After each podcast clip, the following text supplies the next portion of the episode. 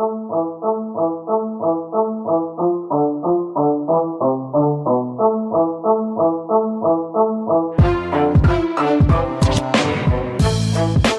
Hypebeast Radio, I'm Jeff Staple, and this is The Business of Hype, a show about creative entrepreneurs, brand builders, innovators, and the realities behind the dreams they've built.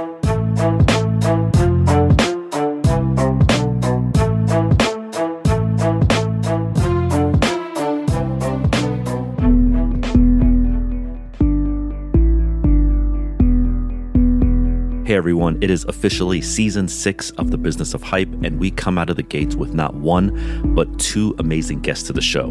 And these guys both hail from the intersection of luxury and street.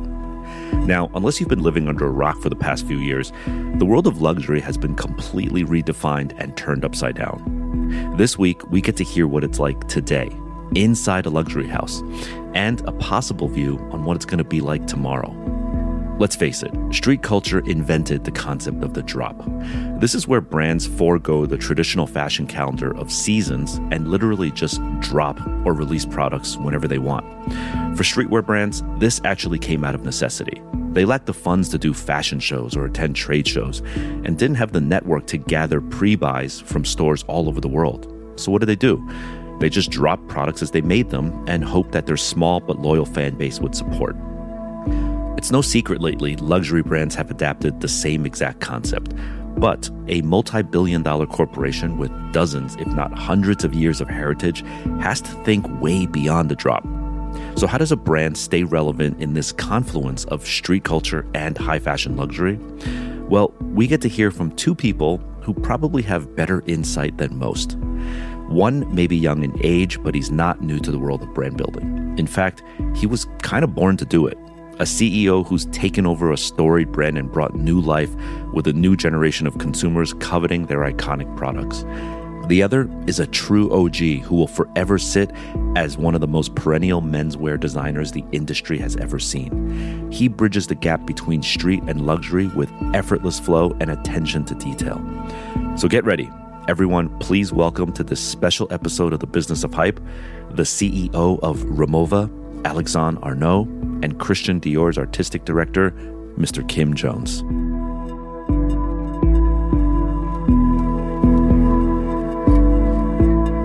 First of all, thank you for having me in your beautiful offices. Thanks for coming. Yeah. Um, can you first, for those who don't know, introduce yourself? Who do we have in the studio today? I'm Alexandre Arnault, the CEO of Rimowa. Great.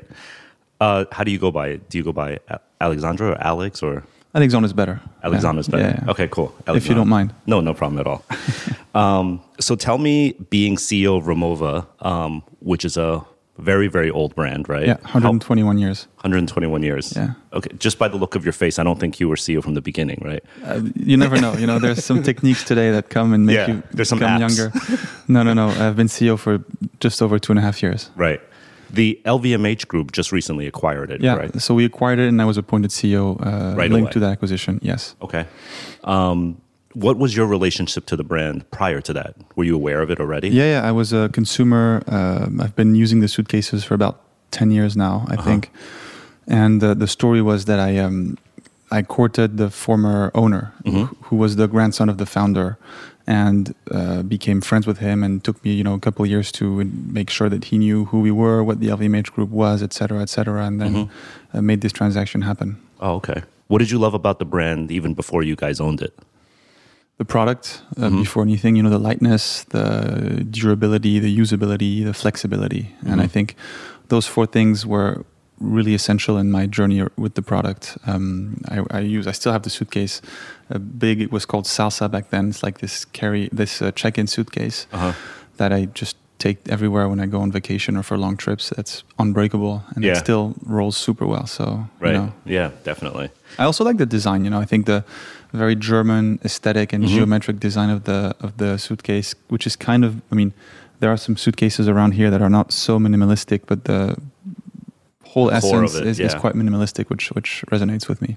Do you remember from the time, what, what was the name of the grandson that was running the company at the time? Um, Dieter, Dieter. yeah, So from the time you met Dieter till the time you guys acquired it, how Yeah. long was that um, courting process? eighteen months. Oh wow, that's a fa- that's a quick date. That's uh, depends, you know, but yeah. 18 months was quite long, you know. Really? It- yeah, yeah, yeah. Because originally it was it was you know not the initial idea for for us to go on such a partnership or, or an acquisition, right? So it was just you know friendly relationships that led Yeah. to this. Right. It's interesting that you were using kind of like a competitor's brand before you guys acquired it. Like, yeah, yeah, yeah, yeah. Right. Like LVMH makes suitcases and luggage. Yeah, but you know, I mean, it makes suitcases, especially at Vuitton. You know, back then, Mhm. yeah. When you're you know 16 or 17 year old kid, you don't want to go to school with a Vuitton suitcase. I mean, Oh, you you, don't? You can, but you know, you, you Maybe you don't. exactly. but that's a bit like uh that's like Mark Parker's son using Adidas or something. You know? Oh, yeah. but it's good that you guys uh, finally acquired it. Um, when you were appointed CEO of it, what was going through your head in terms of like a hundred and you know twenty plus year old brand, and you're how old are you? If I may ask. 27. 27 so it's like you know how do you go in and like take over this very very historic brand what was going through your head at the time I think first you listen, right? You you go through all the departments, all the countries, all the shops, everything. You listen to all the people within the company, what they have been doing. Some Mhm. people have been working with the brand and are still working with the brand for, you know, over 40, 50 years sometimes. So really takes some time to kind of understand what they've been doing, what their ideas are. Then you spend some time with the customers as well. So we I spent a lot of time in the shops uh, with the wholesalers and really understanding what people liked, what people didn't like, what we need to work on, et cetera, et cetera. mm-hmm. i see And then from then, you know, a lot of ideas uh, get built quite quickly, um, especially around a few things. One is distribution. So as part of LVMH, we most of our brands are almost only direct to consumer Mhm. with very little wholesale. Um, Rimowa was the opposite, and I think that works very well when you're a small brand growing independently. But once you're part of a larger organization, it makes much more sense to control Mhm. the whole client experience right then around communication, I think people knew about the brand without knowing about the brand, right? Um, I when I would tell people what is Rimowa, uh, um, CEO of Rimowa, they would say, "What is this?" And I would say, "You know, the suitcases with the grooves." Oh yeah, Oh, yeah, I've seen them before in airports. right So it was all about kind of um, building awareness Mhm. and telling our story a bit better, and then obviously about product because I think. Uh, what I always like to say is that I think our suitcases are kind of a blank canvas where a lot of people can reinterpret them, right? You see here Alex Israel, Virgil Abloh, um, some colors, some Mhm. stuff, and Yeah. and you know those still from afar you can say that they're Rimowa suitcases. So it's kind of a Yes. canvas where people express themselves, and then it's the magical expression of two uh, um, identities Mhm. that stay true to themselves. absolutely You know, th- this is both an Alex Israel painting and a Rimowa suitcase. So I think Mhm. that was, and, and we're continuously uh, using this process and, and going to build that uh, uh, way stronger. When uh, when you first started the conversation with the grandson was there sort of you know it's his baby right or it's like Yeah, his yeah, yeah. was there a little bit of agita and hesitation in, in the beginning did you have to do some convincing either to him or maybe to your father that No, like this I is a good partnership You know, the, the first idea was to build a partnership between them and LV. What I wanted to do, it's a family. It was a family business run for you know 118 years by the family. yeah In my idea of what family businesses are, his son would have taken over, right? So I, I would. I never thought that the business was going up for sale. hmm So I wanted to build a partnership between them and LVMH for them to for us to acquire knowledge from their suitcase making for our brands. That was kind of my idea when I went to meet him. i see And then little by little, you know, I realized that um, he didn't want to pass the company over to his son. Um, he didn't want to sell it to private equity or anyone else, Mhm. and he was interested in selling it to us, knowing that what you know, we respect brands and we really make them grow independently and by themselves. yeah And then ultimately, he told me he wanted to sell the company to us and that he wanted me to become CEO. So you know, it okay was wow and then now you had to have that conversation with with, L- with LVMH, yeah, Yeah. of course. and how was and that not only my family, but you know the CFO, the COO, and things like that. Things Mm-hmm. w- were quite easy because business was growing. The sector is huge. Mhm. Um, travel is a is a massively growing sector as well, and the brand is a luxury brand in a way that it might not sell you know thirty thousand euro pieces of luggage, but it has all the attributes of the luxury brands that we have within the group. It has strong heritage and DNA. yeah It has strong barriers to entry as well, Mhm. strong craftsmanship, um, great image, and things that. And it's also a very entrepreneurial company because uh, the the former Family, owner, yeah. had taken it. It was doing I think, 2 million in revenue when he became CEO in the 80s, and he took it all to 450. Wow. So on his own, you know, without the help of anyone, uh, Mhm. just not even taking bank loans. So Yeah. it, it was it was quite impressive. You mentioned about the distribution and how Yeah. most LVMH is sort of self-sufficient and owned. Rimowa was mainly wholesale, and 80, 85% wholesale. Yeah. are you trying to flip that now? yeah, we'll finish the year at 80% retail. What? Yeah, in how in how long? Two years? three years. That's crazy. Yeah, we we we. So we, we basically cut down on a lot of accounts. Yeah, you had to close a lot of accounts, yeah, right? yeah, yeah. A lot of shops, but mom and pop shops, you know, around the U.S., around Germany, and things like that. That were great for the first phase of the brand because Mm-hmm. it got the product out there. But now that we really also have e-commerce, I think it's way better for us to control everything. So we, we of course, uh, cut down a lot of this. How many stores are there now? Free, like freestanding remote, remote At the end of the year, there'll be 120 Okay, 120. on, on all continents. 120 years, 120 stores. Yeah. are you stopping here? Or are you going to keep? no, going? I think we're, we're, there's a few geographies where we can really improve. Mm-hmm. The Middle East, for example, where we just started. You know, we opened two stores in Dubai this year. We have nothing in the other countries. Um, China is also a massive opportunity. We, we might have like eight or nine stores uh, Right now maybe- in China? Yeah, and, and we still need to grow a lot. Yeah, you could do a thousand in China. It's fine. Yeah, but no, but I was I was reading the other day. I think there's a hundred and twenty-seven cities that have over a million inhabitants. Uh-huh. When there's eleven in the U.S. Wow. You know, so that gives you a bit of, of idea of the potential of, of China for sure. Yeah. Um, I assume in your life you do a ton of travel. Yeah. Okay, so when you're traveling, are you now constantly just seeing how people travel and use their Yeah, own yeah. it's it's very obsessive, you know. And like, so how much of that, like, that you observe, then goes into like actual design thinking and product? A lot, a lot, and not only myself. I think the entire company. Right, I try to ask everyone uh, uh, what they think because we all travel a lot. We all have our habits and what we like and what we don't like about traveling. And the uniqueness about the company is that you know whether you're a man, a woman, old, young, whatever, and you travel, you need a suitcase. So anyone working here can have an opinion. But um, I think it's a it's It's a utilitarian thing at yeah, its core. it's a right? functional thing, Yeah. right? It's a functional object which dif- differentiates us a lot from other brands Right. in the world. And obviously, you know, the flex dividers inside, we've done a ton of changes on them already because of habits of people Mm-hmm. and what we've heard from ourselves and from customers as well, and Mm-hmm. a lot of other things for sure.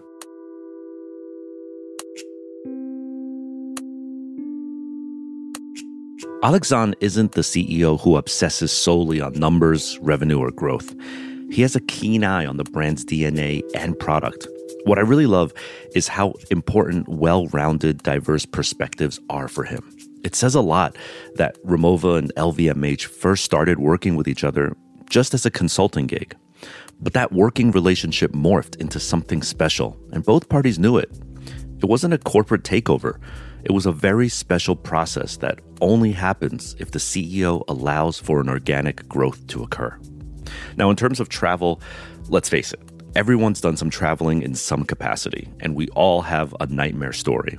And on the other end, I'm sure some of us have had amazing travel experiences too. We know the things that can make travel better, and Alexandre welcomes the opinions and viewpoints from everyone around him so that he can innovate Rimowa's products. After all, how does a brand stay relevant when the heat of a drop cools down or when a collaboration story moves on? What are the raw ingredients that actually make for a timeless icon? Is it craftsmanship, quality, design, branding, a little of each, a lot of each? Alexandre is never not thinking about how he can make the overall experience better. And not through spreadsheets or decks like most CEOs, but through firsthand experience and conversation. That's the great thing about his approach. He's got his ear to the ground. This reminds me of my previous episode with music mogul Kevin Liles. He said, It doesn't matter who you are or what level you're at at the company. He will ask you for your opinion on what you're listening to or what you think is hot. Alexandre respects that type of opinion because we are all the consumer. So keep your eyes and ears open. If you have a product, especially one that serves a specific function or one that exists to help enhance an experience, be sure to really understand how people are using it. From the shape to how it moves, what's inside, even the unintended uses. Keep all of this in mind and stashed away in one of those mental files because that, That is the magic pixie dust of how we continue to evolve and innovate.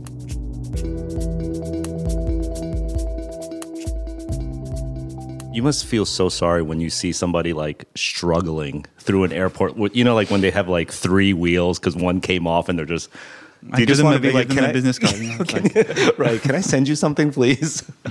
um, what? So, in all your travels now, what what do you see as like some of the tips and tricks that you use to try to travel like because it's a very stressful thing to do to yeah. travel is there some tricks that you have to like make it a little bit more pleasurable yeah so so i don't really like to check luggage um, okay i have to um, because we sell a lot of check-in suitcases as you see here mm-hmm. and we need to i need to test them so yep. now i do but generally i think you know really well organizing the suitcase um, leaving everything outside that you need to take out, so liquids and laptops and iPads, for mm-hmm. example, mm-hmm. just to save time.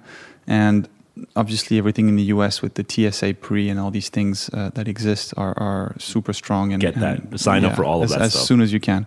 so saves hours. Uh, and and pack light.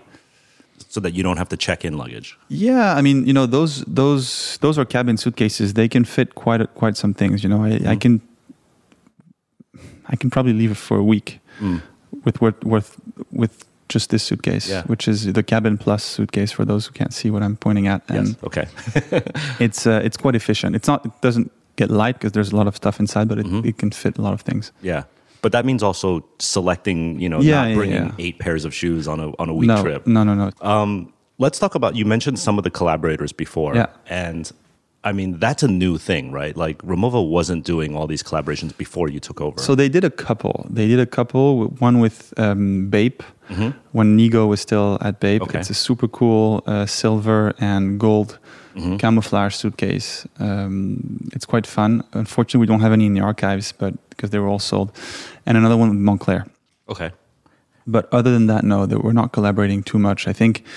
Um, the the tool is industrial so basically it's a very hard industrial tool to modify because we use metal and a lot of uh, very hardware and exactly yeah. and there's huge presses and, and really machines that are not like machines to sew leather mm-hmm. or things like that right yeah. and so it's very difficult to innovate and to change the product mm-hmm. then i think the business model back then was so different that when you're an 85% wholesale brand you have an order book for 18 months that's filled of people having ordered, right? So you yep. need to fulfill those orders. And if you tell them, hey, I'd like to produce 2,000 suitcases of this cool collaboration in the middle, it kind of puts thing, put yeah. things, uh, uh, pro- it's kind of problematic. So, yes. so it, we brought this to the company.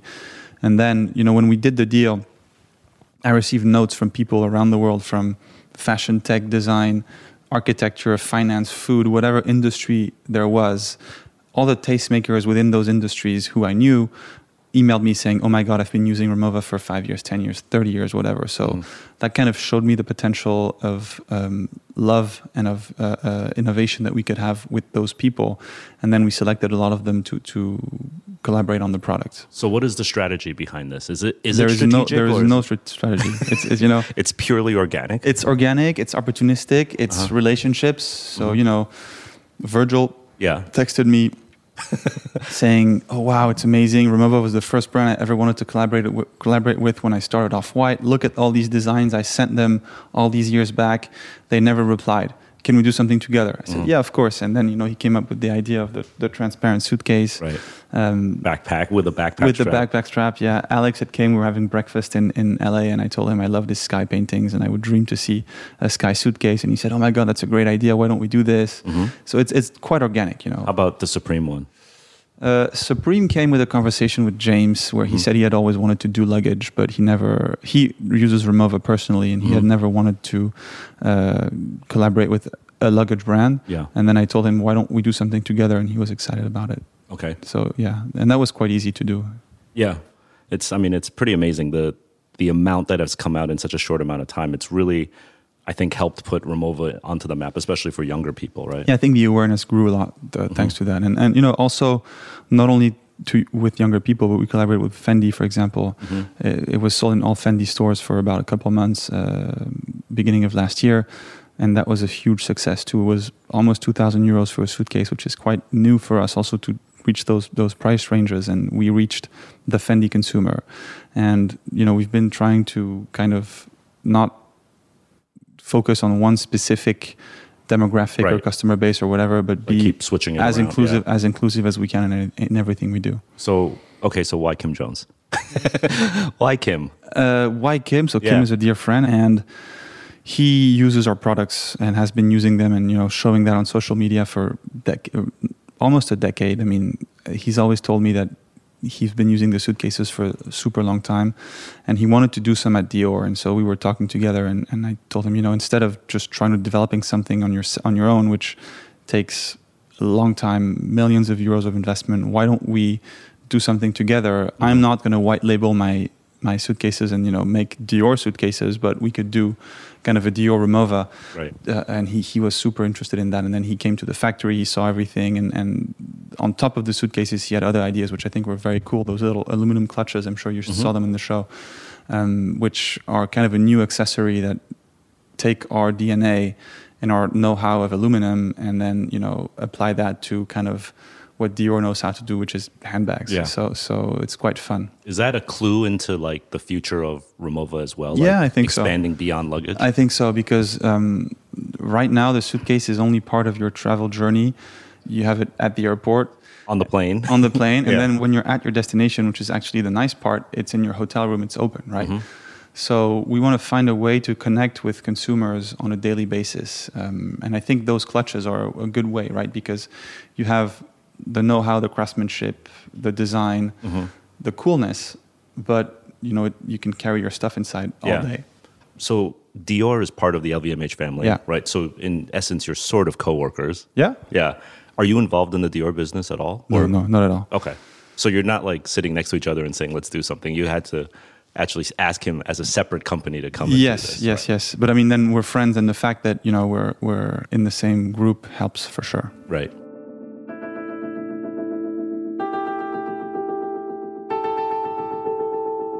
It seems like every person, place, or thing wants to do some kind of collaboration these days, right? Say what you want, but I think the best collaborations are organic and they start with a mutual love for each party and what they do. With Fendi, Off White, Supreme, and so much more, by the time you hear this, Rimowa will likely be a household name. And you might think that these collaborations are calculated to bring some new energy to the brand. But in fact, they're simple, honest conversations with creatives who have a legitimate respect for Rimowa. These collaborations are between people, not brands. And you'd be surprised to hear that some of the greatest collaborations function the same way. Rimowa's suitcases are utilitarian products that serve a specific function, but they're also the perfect canvas for creatives to express themselves on. In many ways, it's like Nike's Air Force One. There are thousands of iterations of Air Force Ones. Each one is unique and different. Yet, each one is unmistakably still an Air Force One. That's the near perfect canvas. And for Mr. Arnault, his Rimowa bags possess the same attribute. In order for collaborations to feel authentic, they have to start authentic. Some brands may go too deep into trying to formulate a collaboration. Think about it. When you walk into a store or see something online and you instantly feel it's too forced, you know that feeling. And conversely, when you see something that's like, wow, that's dope, that moment, nine times out of 10, that moment happened because of how the collaboration started. Collaborations that feel natural start through relationships, the way Alexandre broke it down.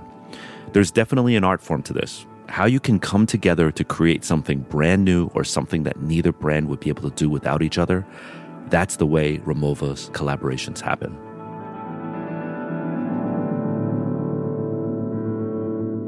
I want to talk about you and your age and your youth and how you know I think it's it's well known that a lot of the luxury consumer is now the younger generation is the millennials mm-hmm, right mm-hmm. and you are a millennial as well or even maybe a Gen Z or I would millennial i think i'm are you are you I- at the boundaries okay yeah, you're yeah. at the boundaries okay.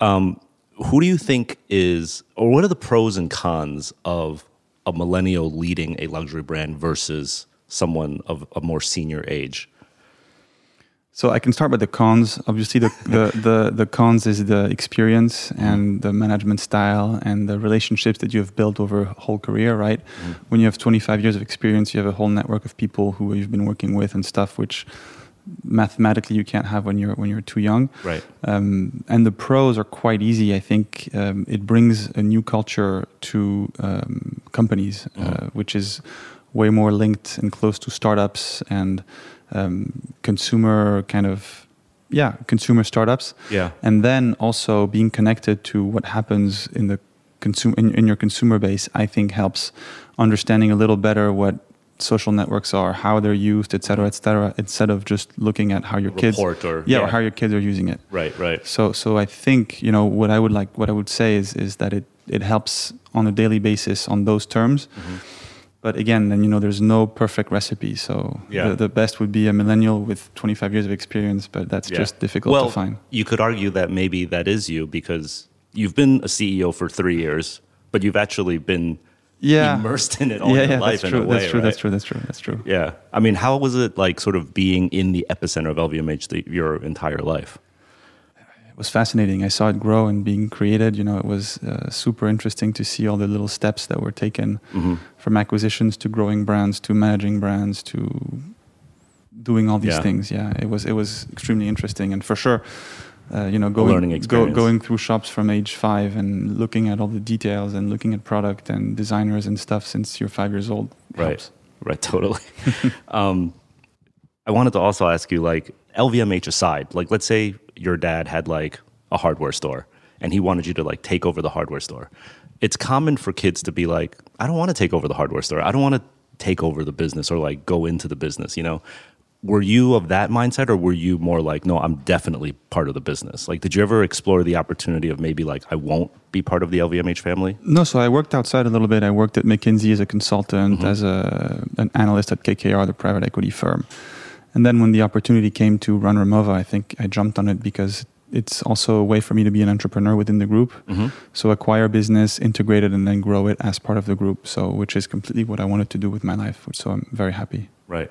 Wow, what an experience that must be like. And but you still have the the family to be able to like help you out with like, you know, the experience that you were saying a 26 year old might not have in terms of yeah, yeah, yeah, yeah, no, for sure. And I think the group is also, you know, it's quite decentralized when it comes to brands, but then again, there's a big holding company that helps on HR Mhm. topics, finance topics, uh, real estate, all these things that are Yeah. uh, could be centralized and are, are giving a lot of help. Being that this is sort of like an entrepreneurial operation, what have you found is the most challenging thing so far? Um, people. Mm. I think what you always hear is that CEOs spend 30 to 50 percent of your of their time recruiting, managing, and firing people. And you know, I think that's completely true, and that's closer to 75 percent in my case. Really? Yeah, because since the company was uh, changing rapidly, we Mhm. had to really um, hire a lot of. I think we made maybe 600 hires or something over over the last three years. Wow. Yeah, so so it was a lot of uh, turnover, a lot of positive change, and and that that has been the biggest challenge. And I've heard from your team that if you're here for like a year and a half, you're like a veteran. Well, technically, yeah, because if you if you're you know if we hired 600 people for three years, Yeah. you're halfway do, do- old do, already. Do, the math. exactly. Um, cool. I mean, which which is also why I think we're we're a startup without being a startup, right? Mhm. Because we're in startup in a way where nobody has worked together in the past, and all of everybody has different experiences from the group, from outside the group, and they're all learning how to work together. Yet we're not a startup because we we make profits. Mhm. We we have a product, we have a consumer base, we have stores and things like that. So it's it's kind of the best of both worlds. Yeah. I'm wondering when you interview someone, are you more like looking at their resume or are you more about the face? It completely depends. It completely depends. Hey Kim. What's up? Good. How, How you doing? good. Nice to see you. How Nice are to see you too. Nice, how are you? Thanks for joining us. Cool. How you doing, Kim? I'm good. Sorry, I'm a bit late. Welcome to the No, no, office.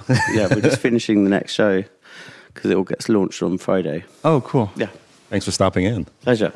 So we were just talking. Actually, this might be a good segue point, but you were just finishing up about one of the most challenging things about being at a brand is human resources, not in the HR sense, but finding good people and And managing- getting managing bad- them bad also. People. Yeah. So when you, I was going to ask, when you interview people, are you more like where did you go to school, where did you graduate, or are you more just reading their face? No, reading their face, 100%. Hundred percent. I'm always about the person and seeing their Really? skill set. It's quite often we get people. I mean, Lucy, who's been with me for 13 years, Mm-hmm. came as a work experience from college, and I, she was just had this thing about her which I knew she should have to stay, and I just asked her. Yeah. and ever since then we've worked together. You just get the feel. It's in. It's a, you know, innate feeling that this person's right. hmm So you hire off of gut. Yeah. So all those kids trying to get like their PhD somewhere, just remember that. remember Yeah. that I mean, it's you know, it's like you need to see that people have got the dedication and that they will work through all that and prepare to. You know, it's expensive to go to college now, so Yeah. you know they they're prepared to do that because they believe they're going to do really well. And it's like, you know, I see a lot of young people that are really talented, and Mm-hmm. you know, tons of them I'd love to hire, but I can only have a few. Yeah. Do you find that young people who are really good at social media tend to be more awkward in real life? Mm, I mean, I don't look at social media as a point of view of whether they're good or not because it's quite often not. You I think know. it depends what you mean by being really good at social media. If being really Right, good yeah. means having a lot of followers, and then No. it's, it's yeah, I mean, it's a different thing. Yeah. I like to see, you know, I like real, everything real for me is very important, especially when you work in the luxury sector, from touching fabric to having an experience with the person in a store or anywhere, it's important.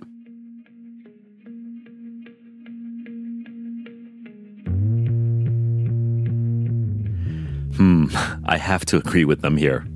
I'm sure Kim and Alexandre aren't the only ones who feel this way. See, social media is a great way for the industry at large to see everyone and everything. It's a great wide view on culture. But drilling down to who's authentic, who's talented, who's real, it can definitely be challenging, right? It's a bit like online dating, isn't it? You see a hundred people in minutes, but who's real and who's a creep? So, what does that mean for you guys who might be trying to get recognition by an industry at large? Your experience, your resume, and your education, unfortunately, might not be enough on its own. On the same token, just because you know the good side of your face or know how to pose in front of a camera, that won't be enough either. You have to figure out a way to express who you are as a person and what substance you bring to the table. Substance is the real key here. That is ultimately what will distinguish you from the rest of the pack. Kim recognizes that there are so many talented young people out there, but only so many opportunities. How does someone like him realize that you challenge someone's thinking, that you can bring new ideas, and that you can disrupt the norm? You might have read about the gig or slash economy and culture that we live in today. And usually it's great. Everyone now has the freedom to hop around and do whatever they want, whenever they want. Awesome. But to me, the gig economy is like kryptonite for the expert economy. And that's a problem. We need experts, we need masters. We need people who are willing to go at something for those 10,000 proverbial hours. And it's like a dying art form. And in my opinion, the world still very much needs people who are willing to show dedication to their craft.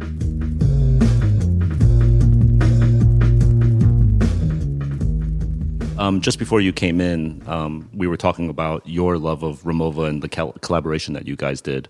Um, when you had the opportunity to start doing this, what was going through your head from a design standpoint? Um, I mean, for, because I see Remo as very much a manufactured product, so it was how to go around the way to create something different and new with that.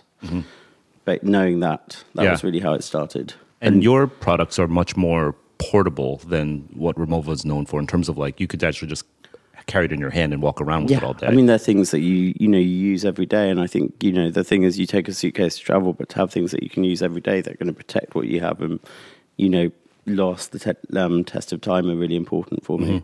And you know, you can make those little boxes that we made into lots of different things, and I think that's really you know.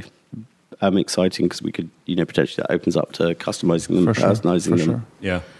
Um, Kim, you are authentically streetwear minded. Like you're not. I don't see you as like somebody who thinks this is like the fad du jour. Like I- you've been. I mean, I, I in it for a started long time. working at Gimme Five in 1999 when I was at college, and it was um, I was the stockroom guy, like packing boxes, and it was Supremes, Juicy Bathing Ape, Yeah. Good Enough, all these different brands, and it was just like I got.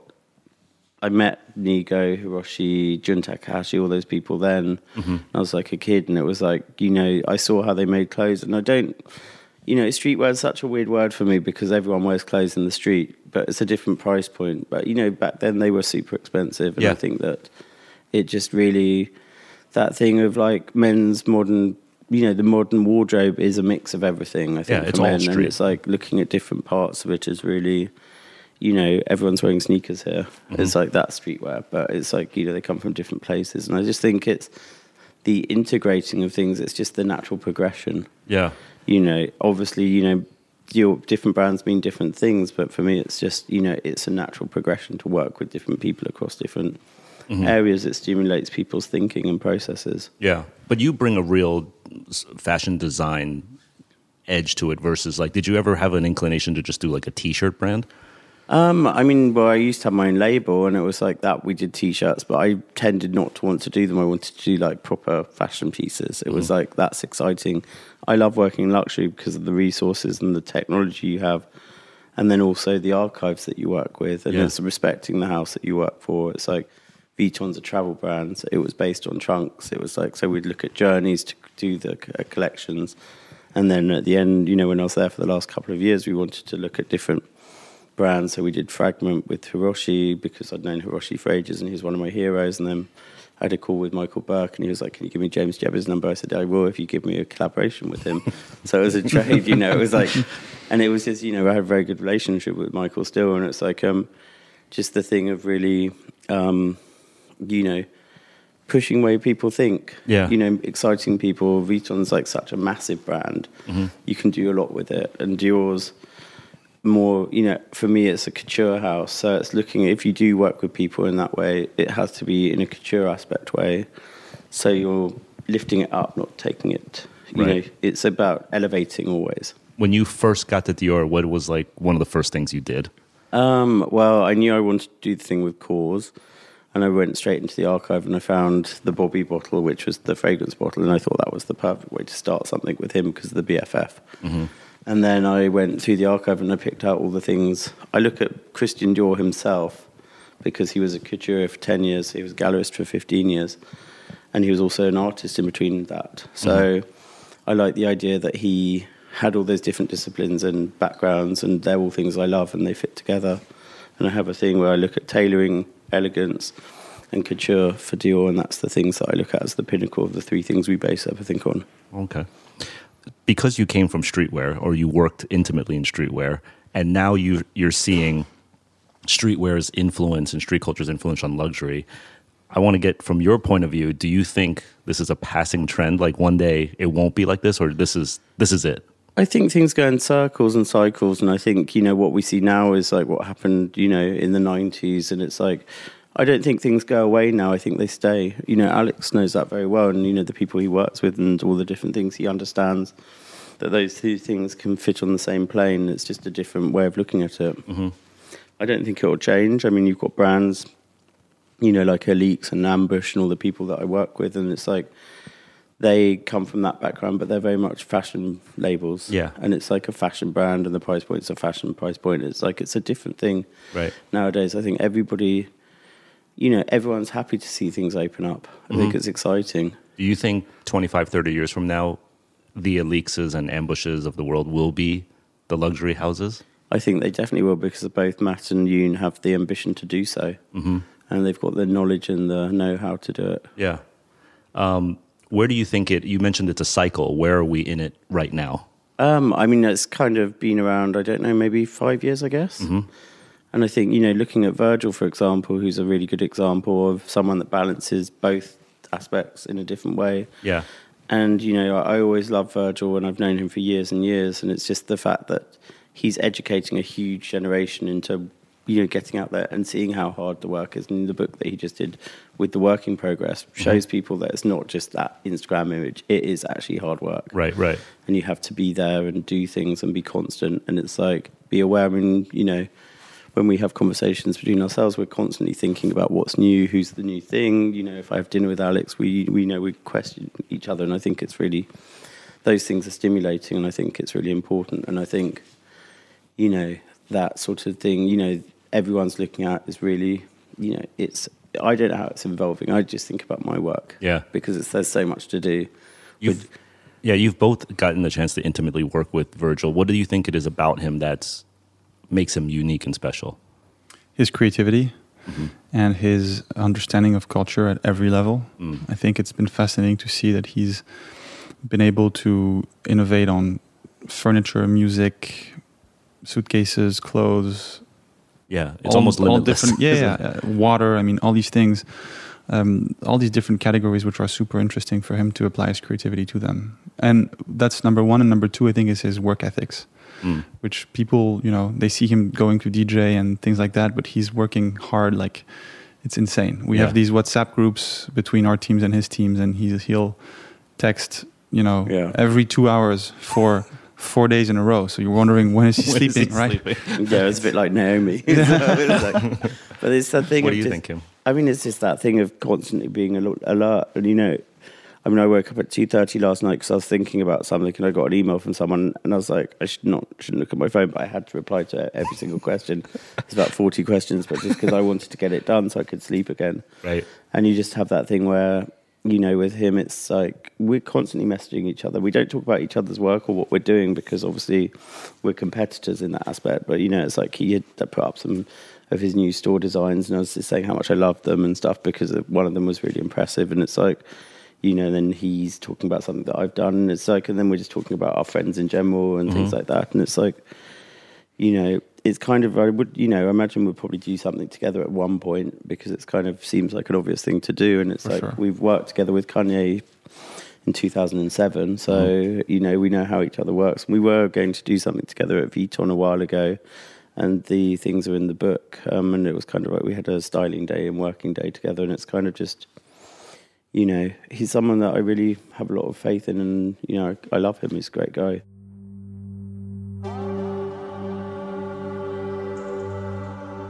If there's someone who embodies the idea of bringing the worlds of streetwear and luxury together, without a doubt, Kim is the innovator.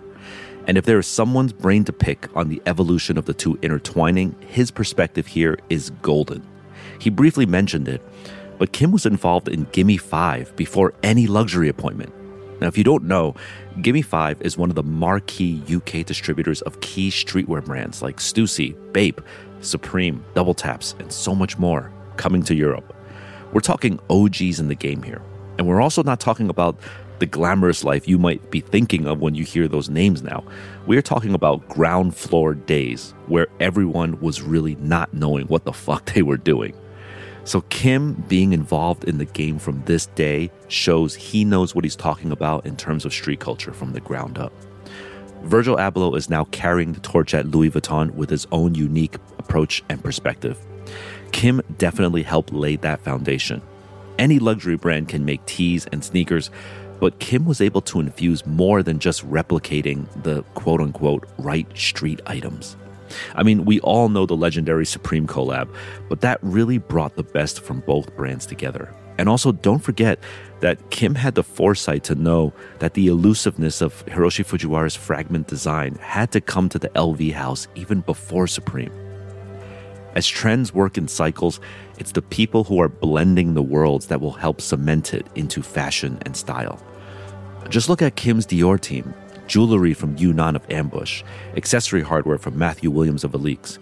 These are designers with foundations in streetwear, but who also hold the ability to execute on a luxury level. Kim isn't out here building trends, he's creating what menswear will be in the future. being a collaborator yourself and someone who issues collaboration, so you sit on both sides of the table, what what do you try to look for in people that you work with? um, like-mindedness, someone that makes me think in a different way. Daniel was a really great example. Daniel Arsham, right? Yeah, of looking at how his work we could interpret it in fabrications and techniques and things. I think that was for me the real challenge because it's a really artisanal way of making things and then working on that in the way that it can become real objects because everything we do has to be a commercial piece. We don't we do couture pieces, which are very high price points, but they have to be able to be made for someone to buy them if they want them. Mm-hmm. And so it was really putting that together. When you say challenging, but you mean good challenging? Yeah, I mean, a, a, a healthy challenge. I hate not being challenged. It's boring. Mm. I don't like being bored. I like to get on. I'm not constantly thinking about everything. How about when you guys worked together on the project? Was there any challenges there? It's it was learning how Rimowa works as a um, manufactured like the thing. operations. yeah, and what we could do. And, you know, we had like a long list of what we wanted to do, and then we narrowed down to what we could actually do. But that's you know that's how things are. And Yeah. I think because I've worked in the industry long enough, that's you know that's an acceptable thing, and you're fine with it. It's not like you get like oh that's really frustrating. It's just a fact.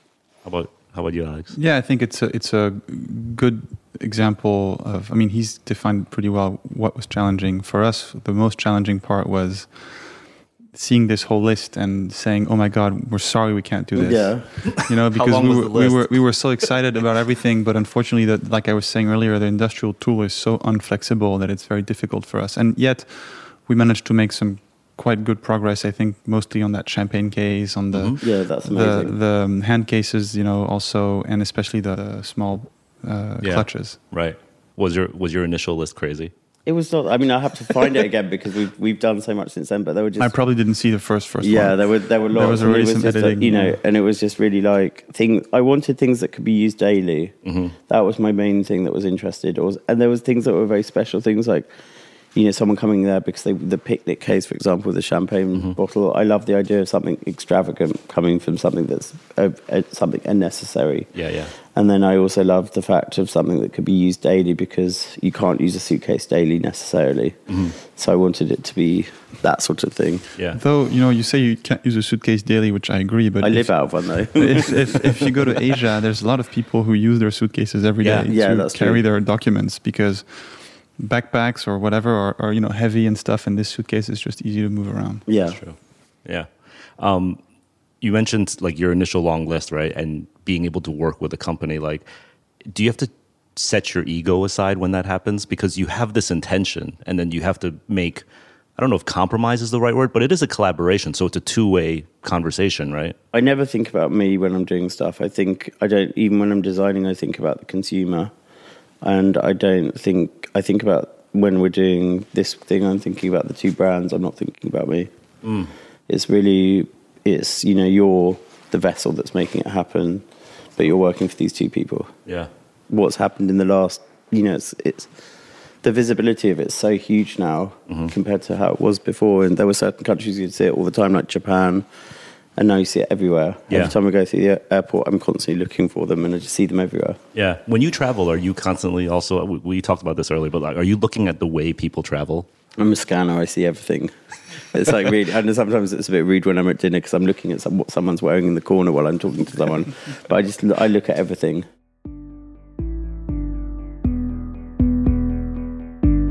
So, my friend just put out a book, and I rarely plug someone's thing on this show, but it makes perfect sense, so I'm just gonna do it. But check out Rob Walker's book, The Art of Noticing. The overarching idea is this put down your phone, get off the hamster wheel, and just look. Just look. Observe and learn. It's that simple. And just as much as Alexandre has helped build his tenure at Rimowa through listening to other people and how they travel, Kim Jones always observes and learns from what everyone chooses to wear and how they wear them.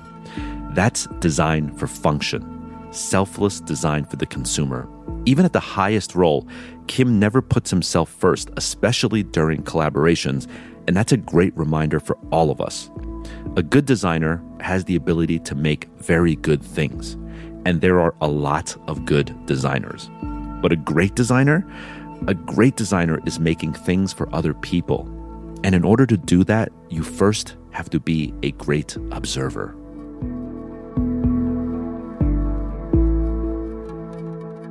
Okay, so I wanted to wrap up with with this last question for both of you. Um, we earlier had a conversation about how a millennial is leading a luxury brand right now, where the biggest demographic and consumer base is now the young millennials. Uh, we talked about the pros and the cons of sort of millennial leading it versus like someone more senior. So now that we have sitting in the room a young gun and a veteran, I want each of you to give each other a bit of advice. So first, the veteran can give the young gun some advice, and please, the young Are, gun are you a give some- veteran? Kim? I don't know. I guess You, that's- you're a veteran. You're an OG. I've been around a while. You're an OG for sure. Um, I, I don't. You know what? With Alexander, it's like he knows what he's doing. He knows what always. And this is like I don't want to, you know, be too complimentary, but when you talk about a brand that's really no one knows about, he knows about it. Mm-hmm. He's got his eye on everything, and I think that's being of his generation. But he's also someone that has that instinctive knowledge to want to learn that. It's Yeah. not something you can people can tell you. He's he. You always ask me questions, but you know them before I've always asked you a question. so it's kind of like okay. it's just that thing of like you know I like how fast Alex works. So Mm-hmm. for me, I don't have anything to say. I think for me, I, we work incredibly fast. I think you Mm-hmm. know I've got my godson doing work experience with us at the moment, and he really is shocked at how fast I make decisions. But How old, how old is your godson? He's 16, but Okay. it's just like really like that's how things are nowadays. It's like so no, no advice from him? There must be some some sage words of experience. Not really, because it's like it's. I, you know, he knows what he's doing. Look how successful it is. Okay, your turn. It's difficult to give advice now. I know.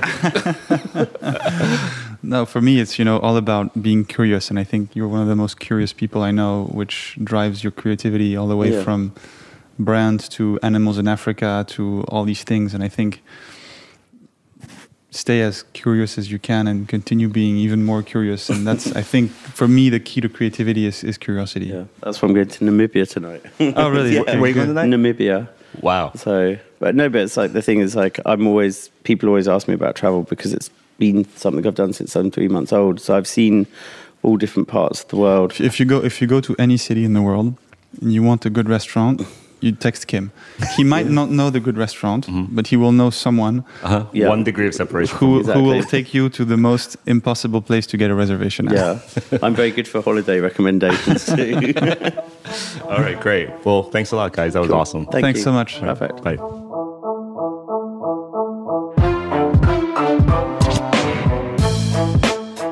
Thanks for listening to our season opener of the Business of Hype with these two legends, Alexandre Arnault of Rimowa and Kim Jones of Christian Dior.